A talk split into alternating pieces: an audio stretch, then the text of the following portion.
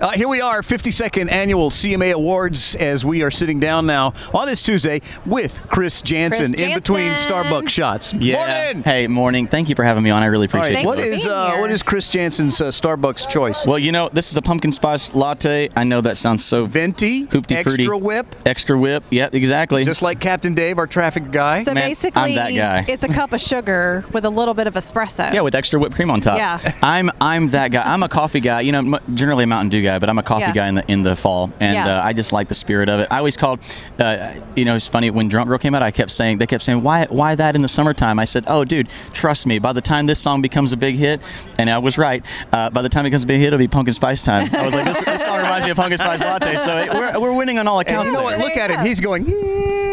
No, it's it's great. It's my second one this morning. Holy moly! Yeah, yeah. So we were talking before we picked up the mic. So oh. Yes. you used you used to ride motorcycles, but not Yeah. so much anymore. Uh, Used to build bikes, yeah. Really? Yeah, yeah. Is that now? Are you not riding because you got kids and you're just busy, or is it kind of like your wife is kind of like, yeah, maybe we should not do that because you got kids now? Uh, well, you know, marriage changes a lot of things. Having children certainly changes a lot of things, and you want to be there in full force for your kids in, in every way, shape, or form. And so I feel blessed to be a dad, and I, I quit on my own accord, really. I mean, it was just something that I knew I had to do.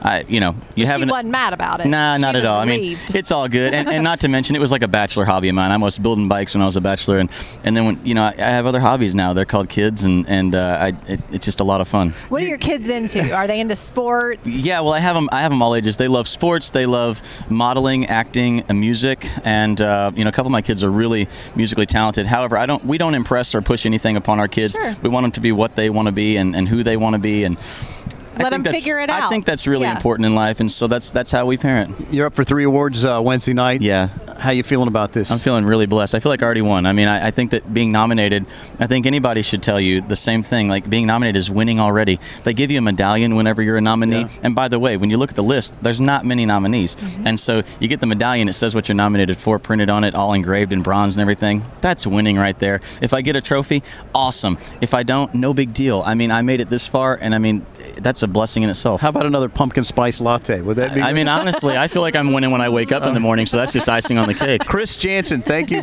for stopping Thank by. you, brother. As we're live from Nashville on QDR.